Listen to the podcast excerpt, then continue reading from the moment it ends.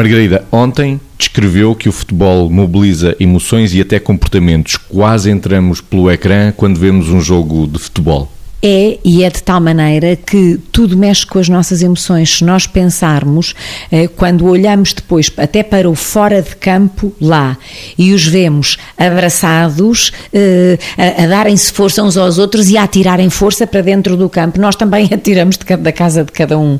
Portanto, esta é uma generalização emocional que tem mais força que às vezes Uh, milhões de palavras ditas.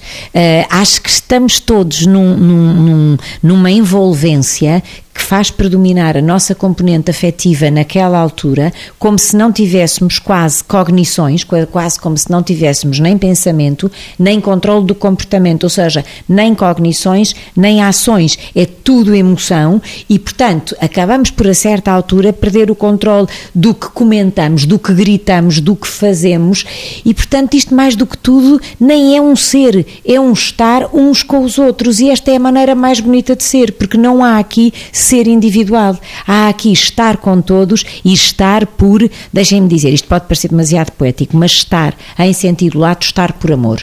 Por amor a uma seleção. Este amor a uma seleção é um amor ao próximo, é um amor ao país e é uma capacidade de também gostarmos todos, todos uns dos outros e sentirmos esta vitória como nossa de todos.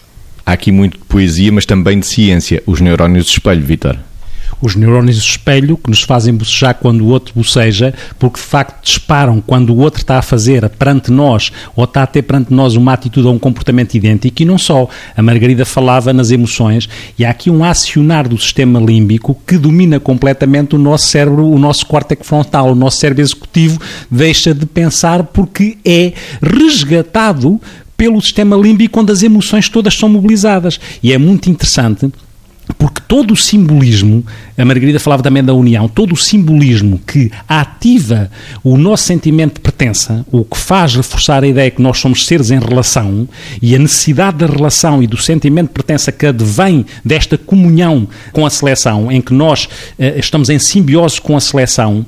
Repare no simbolismo, não tem a ver até com a nossa seleção, mas lembro-me daquele grito de guerra da, da seleção islandesa, aquela comunhão com o público, num grito que é claramente apoteótico, é de facto facto interessante, reenvia para o lado da ciência, que cruza com o lado da poesia, sem dúvida nenhuma, e faz uh, dar uh, ou faz acentuar esta noção ao futebol em que nós entramos pelo ecrã porque nós não somos espectadores, somos adeptos. E isso é diferente. O adepto é aquele que faz parte de, é aquele que joga com. Eles estão-nos a representar, jogam por nós e para nós, mas jogam connosco e nós, e nós jogamos com eles. E é esta comunhão completamente simbiótica que dá esta apoteose que nós não conseguimos, não conseguimos largar. É quase a diferença entre participar ou assistir. Participamos, estamos com todos.